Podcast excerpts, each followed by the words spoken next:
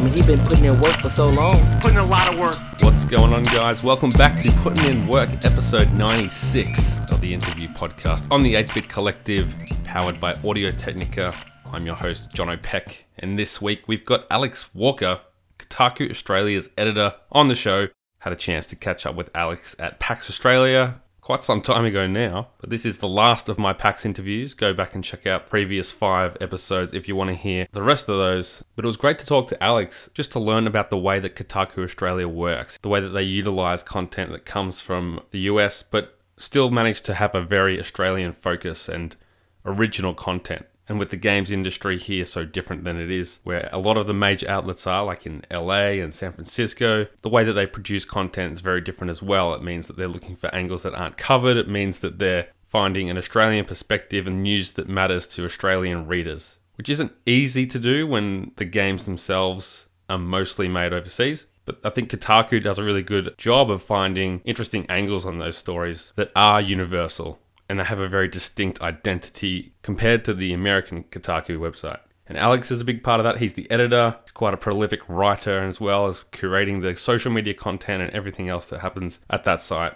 So to get his perspective and how he ended up there in an industry where there's not a whole lot of jobs in journalism in video games where they intersect in Australia and seeing that he actually made his way there through the path of covering esports, even before they were called esports, and just freelancing and making a name for himself as someone who could be relied upon as someone who you could count on to produce the content that you're after as a freelancer. So here he is, without further ado, it's Alex Walker. Enjoy the show. Alex, thank you for joining me. It's great to meet you here and see your PAX. How's things? Yeah, not too bad. Uh, it's been like a pretty uh, good three days. It hasn't been as busy for me this time around as previous years. I've done every PAX so Yeah. far, and other PAXs uh, have tried to jam everything in, like you know appointments back to back, go and try and see like every single thing on the show Yeah. floor. This has been the it, it came together a bit later for me in the week, uh, so it hasn't been as packed, and that's nice. I've had a little more time to sort of leisure around a bit, which is kind of good because I Mm. always feel like you miss. Like if you, if you try and fit everything in, you miss something. Yeah. So I don't feel like I've had that this much That's this good. time around. That's good. Is it when you say you've had less work to do? I guess you've just given yourself less work to do. Yeah, well, sense? I mean that's it. Like you, PAX is one of those things. It's not like a, an E3 or a Gamescom where like you generally try and squeeze like you're you're squeezing things in, but then you're also planning that okay, I need to have like half an hour or so to walk from hall to hall Mm. because it's such a big production. Yeah. PAX is more uh, an event about the vibe, Yeah. right? So there's a lot of like, for instance, PAX in indie section. There's a Yeah. ton of things that you know have been there for a few years. You know, so you, you kind of you can go back and check and have a chat to them and see how they're going. But you know, you don't need to go and hassle yourself that much. It's good to spend more time in the tabletop section. Sure. You know, which is good, especially since they've just had the Spiel des Jahres, which is you know, I guess the best description I can say is the Booker Prize for board games. And so a lot of people are, having fun, you know, playing the biggest things there and getting experience with that. Okay. And do you find that uh, the coverage is tailored toward people who aren't able to come, or is it for people who are here? Like, who, who are you trying to create content for when you're at an event like this? Yeah, I, I think for people who weren't here or for people who are only able to come one day or they're just generally interested in our perspective on things, especially because we've had, you know, part of our side of the media is dealing with a lot of things that are in pre-production, things that are, are not quite ready. Hmm. And so like having that perspective on how far along something is and what looks what looks interesting versus what's an interesting idea in something but obviously needs like a few more asset passes. Uh, that that kind of helps a lot but also there's a lot of stories that you can get and just by talking to the developers and getting human stories we've done a lot of that in the past and one of uh, mark Serrels' great stories they wrote years ago was about hacknet and expand and how the two developers they're, and they're both good friends that were helping out on each other's booths and they were both great games and people loved them both but one of them became super successful and the other one didn't at hmm. all and so that's another way to sort of think about PAX is like what can you dig through and what are the stories that you can find and, Yeah. and uncover. It's interesting, isn't it? Like every dev, indie dev especially, has a kind of a crazy story behind the game that they're making, whether it's the, where the idea came from or the production side of it and that kind of thing. So I think that if you dig around and find those, it's something that people find really interesting. Well, I, I think as well, like the development is a story of sacrifice. Mm. Like you look at something like Stardew Valley, which is like sort of eight, eight years of um, Eric Barone's life. Mm. You know, much of it in solitude, much of it away from his partner. There's just watching him slowly go insane over that time, as especially those smaller projects tend to be. Mm. Like there is a very human element there that people can connect with if you can sort of want, if you can price it out, and also if, like people are open to revealing it. Mm. A lot of the times they're not, which is reasonable, and sometimes you know it hasn't been as bad for one team as it has for another. But I, you know, it's incumbent on you where you can to go and find that. Yeah, it's interesting. Like I find the movie, like the indie game documentary that a lot of people have seen about Fez and um, Super Meat Boy, like those games are both really successful. But, but the struggles and the stories that they're t- telling in that movie seem to be really common amongst indie developers. That whole cycle of you know putting everything into this thing and you know taking putting years of your life into a project and not knowing how it's going to go, and then when it's finally out there, seeing the reception and that kind of thing. So it's a, a lot of uh, human interest involved because it is really a, a great example of something that is created like something massive because games penetrate so far across the world and can reach so far, but it's all coming down to a select few people and the work that they've put in over such a long period of time. And, and that's there's similarities with art too, and just like general content creation is that you put something out there, you publish something, I publish something, you don't know how that's going to be received. You don't know if your your phone's going to go batshit with mentions because there's been a mistake in there, or if Yeah. there's something that you've not seen, or you've missed a perspective, or if the worst case scenario nobody gives a shit, and you'd be like, well, what did I spend my time doing that for? You know, dev is very much like that, but it's much greater financial risk because it, it's all the eggs in this one basket Mm. kind of thing. You know, there are you know devs that Payoffs at the end, yeah. yeah, and, and some people have side jobs and something to keep themselves going, but also that's risky too because that's time spent away from development. So what happens when you lose the momentum on a project?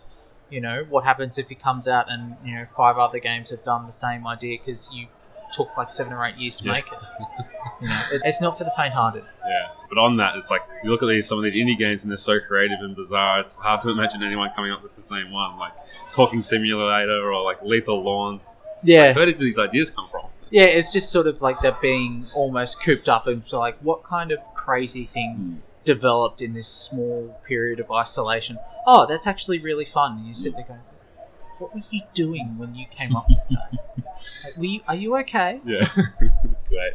So, uh, as the editor of Kotaku Australia, what are your main responsibilities and duties with that? Uh, so my main responsibilities day to day are making sure that there is content on the site. I also look after um, the social for Kotaku as well these days. So looking, making sure that things are up, things are scheduled, things are, uh, are localized, and I work with uh, a sub editor. Well, Amanda. Amanda is just about to leave us, but we're working with a, a freelancer at the moment to, to fill that role.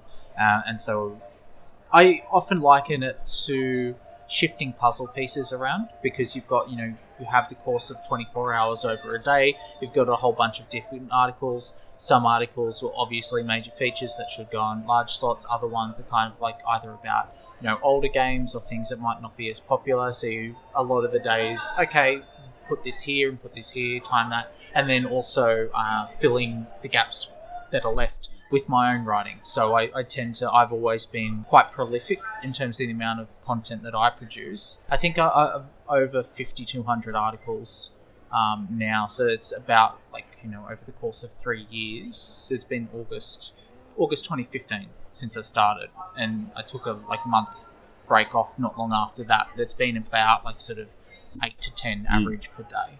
It's crazy. So yeah, and that's pretty much what it is. So like you know, I'll, I'll go through my schedule so to give people a Yeah. sense. The day will start at 11 p.m. the previous day, and what will happen is essentially because we're a breaking news site, so we don't have a lot of um, we use a lot of the content that we get. Um, and so I'll schedule out the early hours of the morning to make sure that's ready for people, and then go to sleep, wake up about seven, seven thirty, and then I'll spend maybe between ninety minutes, well, usually an hour to two hours, filling out what we call refeed, which is our, our content that we get from the US, and then either adding if there's something that's breaking that I need to add as well, I'll write my own stories and add them in there. Sometimes I'll get you know between like you know one and four out before I leave the house, and then I'll go into the office somewhere between nine and ten. I'll usually be there between five or six p.m. and then go home and maybe might be working on like another long feature, especially if it's something like over like a thousand words or like if it's related to. So I'm doing like a lot of testing for the Nvidia's new RTX graphics cards. Um, that's not something I can do in the office, so I'm doing Mm. that at home, usually while watching Naruto or something, Sure. or writing something else. So that's generally like, and it does tend to change, but that's the rough outline of what the day is like Mm. and what encompasses, you know, my responsibilities there. Sounds exhausting. Yeah, it, look, it, look, it's pretty long, but I mean, I don't think like anybody getting into this industry had any illusions that it was going to be any other way. It's not what it's not, and it comes up a lot. Is it's not a job about playing games all day. It's very, very little of what I do is related to that. Mm. Um, and you know, you'll get that from like most people. Like you know, I think like most major outlets, a lot of a lot of the day is around writing or around meetings or scheduling or planning it's not games uh playing games is not that's more and even you know streamers and people working on youtube will tell you the same thing as well like a lot of the time the, the games are the content but a lot of the work is actually the editing the scheduling the planning the tech support you know all Yeah. that element of it They're running a small business too, so there's all the all Yeah. that stuff that goes with it. dealing with the fucking ato Yeah. you know like managing all of that so So when you're putting a content schedule together or whatever it is, how how much if you got like a ratio in mind where you want to have this much Australian content versus stuff that's coming from the great work that's being done by Kotaku overseas?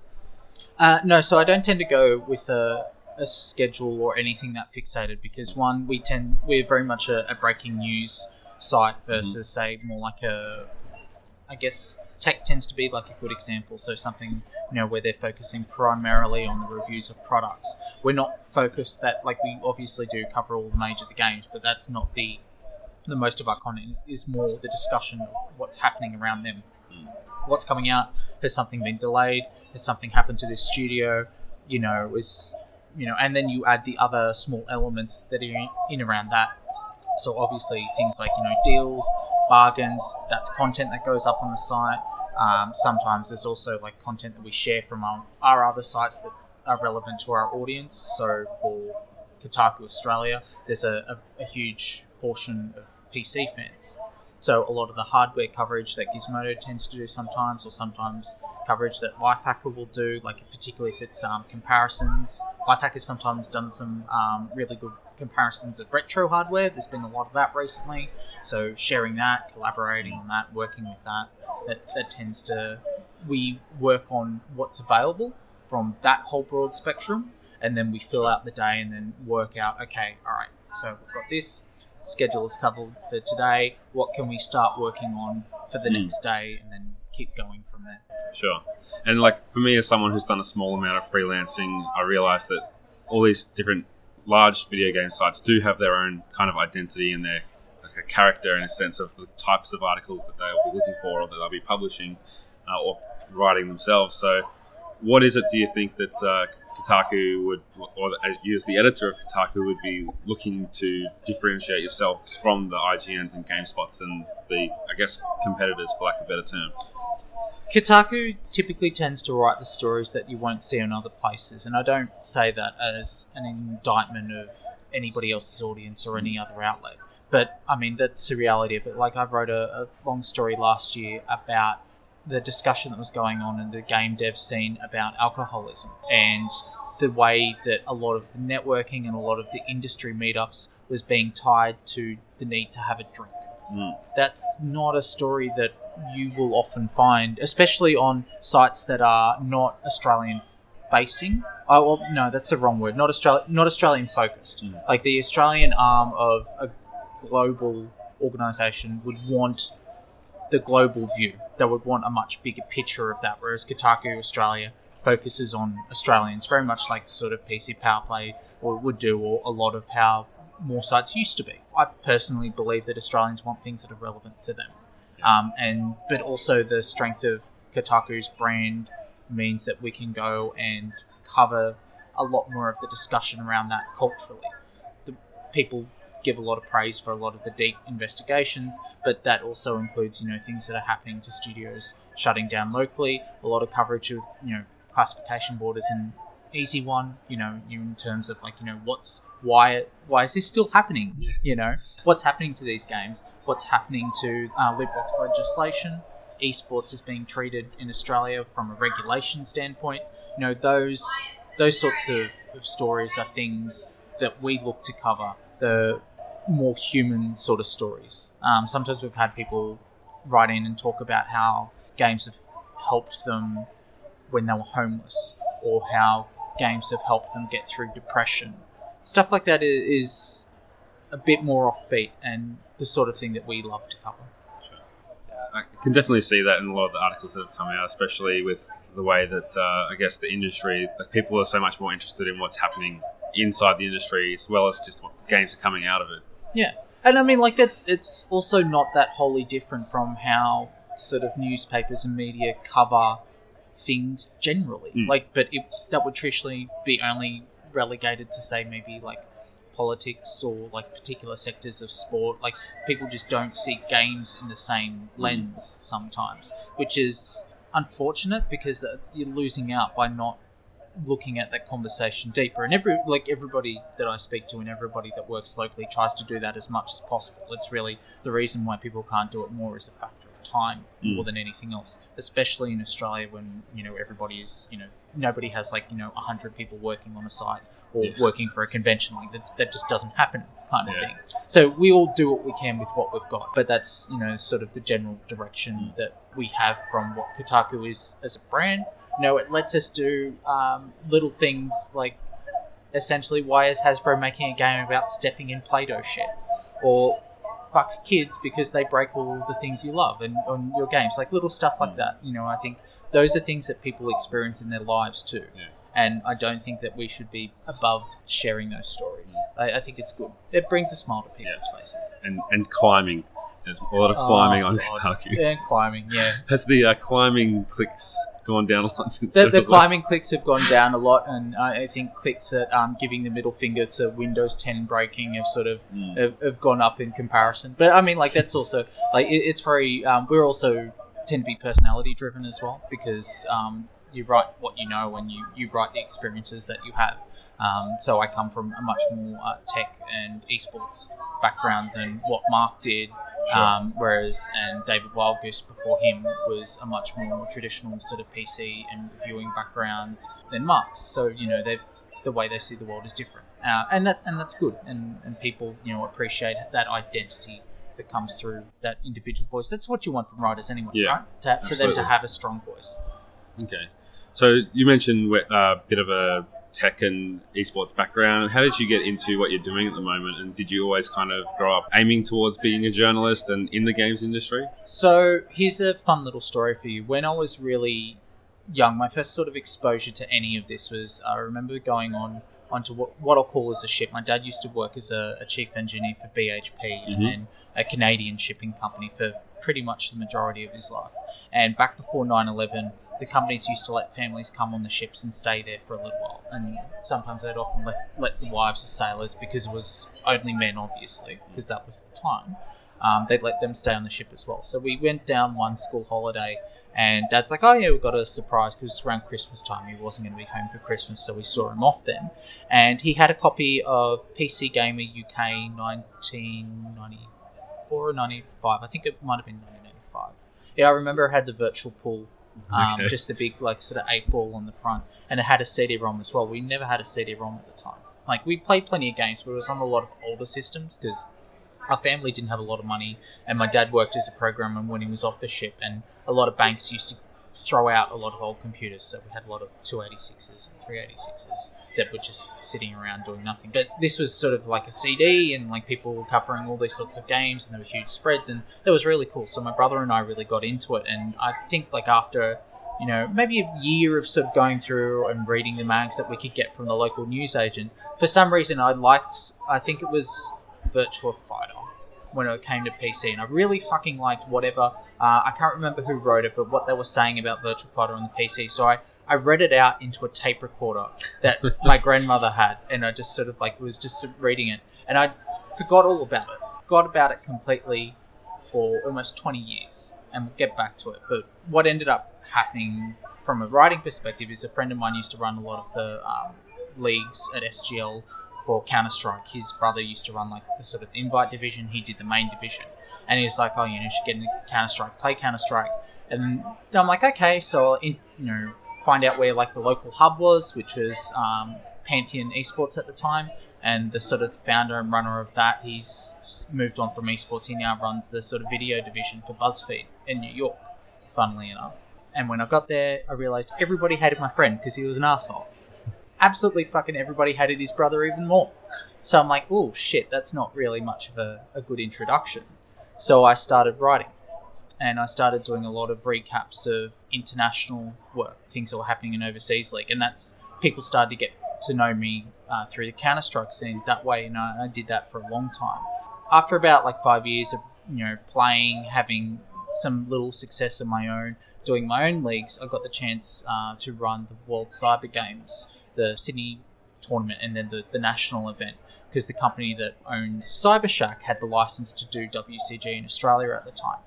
So we did that, and through that, I ended up um, meeting Nick Ross and Seamus Byrne. Funnily enough, um, Seamus Byrne, uh, I think he'd taken a commission to follow Team Immunity, who were going over to play Counter Strike. They were representing Australia that year. And then we ended up doing some work later, preparing a prof- um, magazine about you know, esports. What then it was called like professional gaming Yeah. that didn't end up coming together, but later through that, I would end up becoming doing all the games coverage for Nick Ross when he was uh, uh, running ABC Technology and Games. And because of the competitive gaming experience, I went on and started working on a retainer for Tim Colwell, who was running Games on Net then. And I stayed with both of those sites uh, until they shut down. ABC was around like 2014, Games on Net was about late 2015 and because of the work that I'd done there, I ended up meeting a lot of the other people in the industry and doing just taking on more work and more work mm. where I could.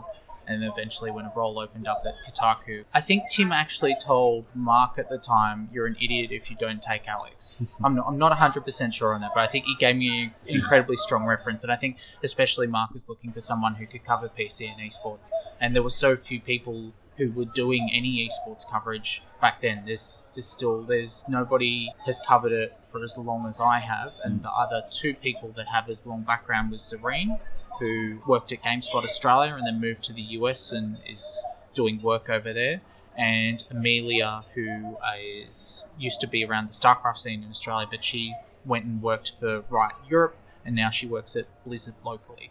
And that was literally it. We were talking like about like three, four people max. Um, so you know that was how I came into where I am now, Right. effectively. Yeah. And how long ago was that? Uh, August 2015. I've been there for just over three years, and I've been editor for over two.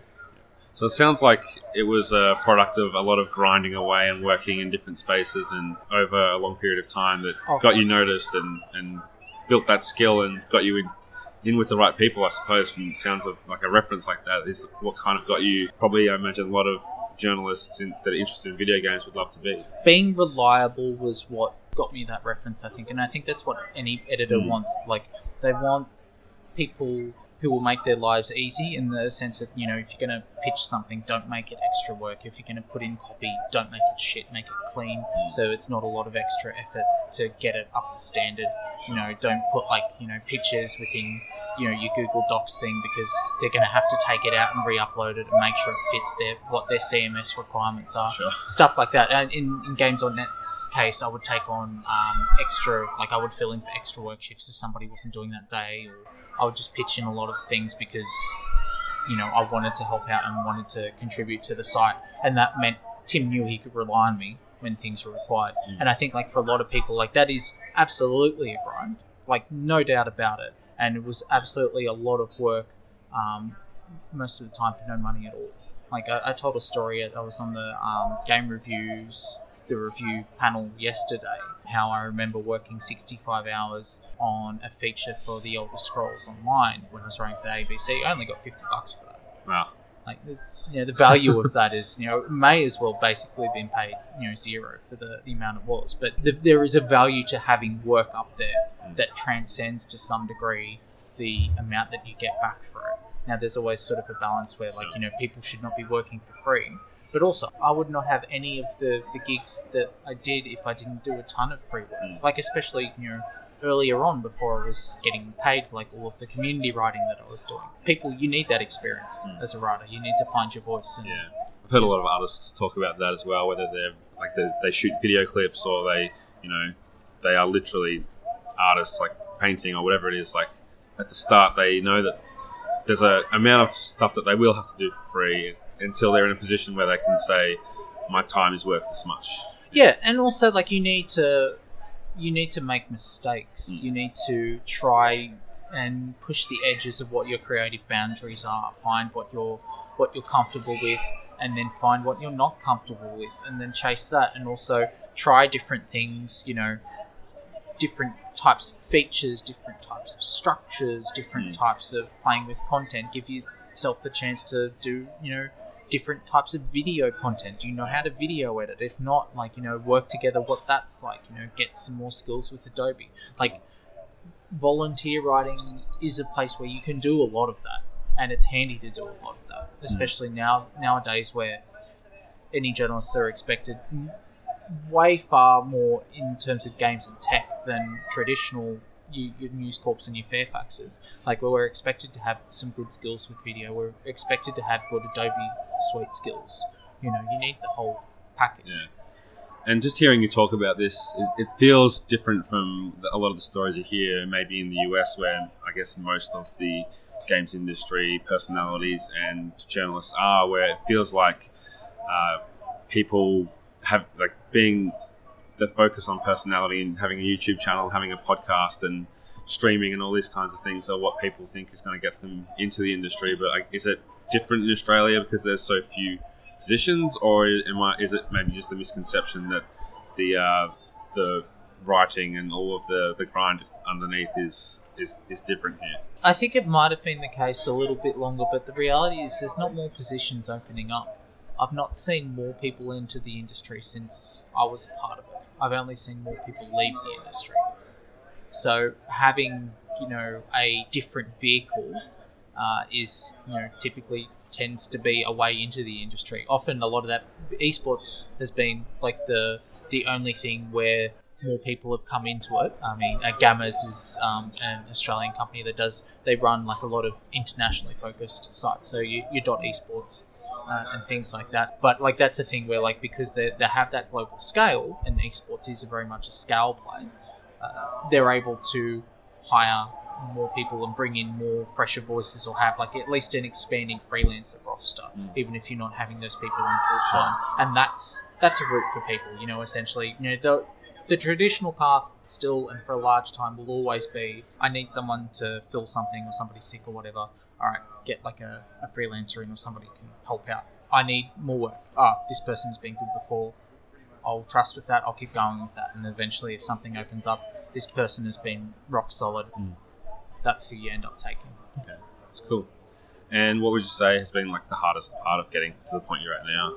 there's definitely a mental drain that you come like up until the point uh, i think about like maybe 2014 towards the end of that i was sort of i was not sure if i was going to keep doing it and i hear the same from a lot of people they just sort of look and go well am i going to be able to afford a house can i can i pay off my car you know this is like you're not walking into stability. You're walking into quicksand or shifting sands at the very least you know? And that and that's a question as you get older. When you when you're starting out and you're sort of 18 19 20 and you you're looking at your own youtube channel make your own podcast or you've got a blog going you don't need to worry such a great deal about that far forward in the future. When you're coming up closer to 30 you've you know the career progression the career prospects is something that you can't fuck around with. You need to think about what the next 20 years of your life is like uh, I think in a large cases I kept going just because out of a sheer stubbornness.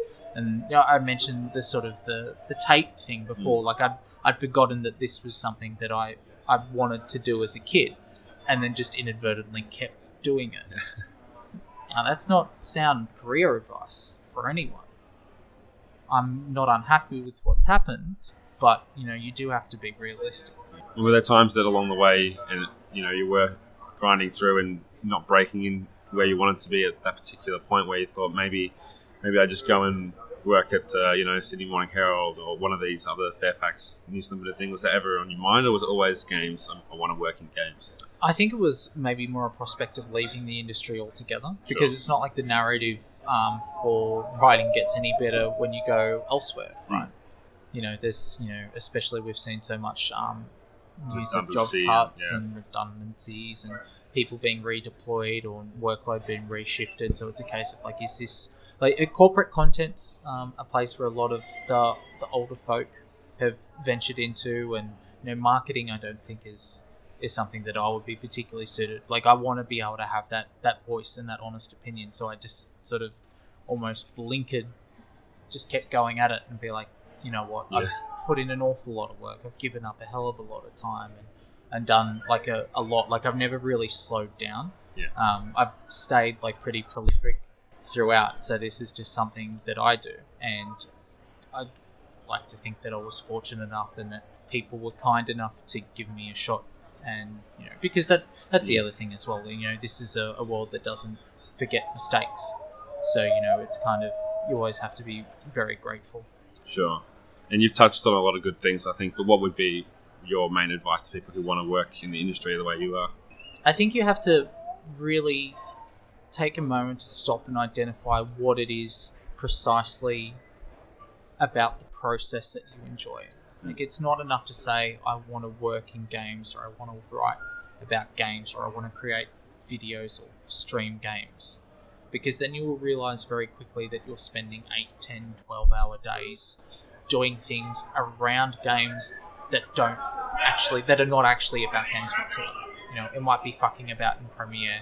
It might be dealing, you know, with some sort of tech. It might be dealing with some kind of development. That's that you need to identify almost like the the good gameplay loop of a game. Mm. You need to work out what is the actual element that you enjoy because you're going to be doing a shitload of it. Yeah. There's a good chance you're going to get paid fuck all too.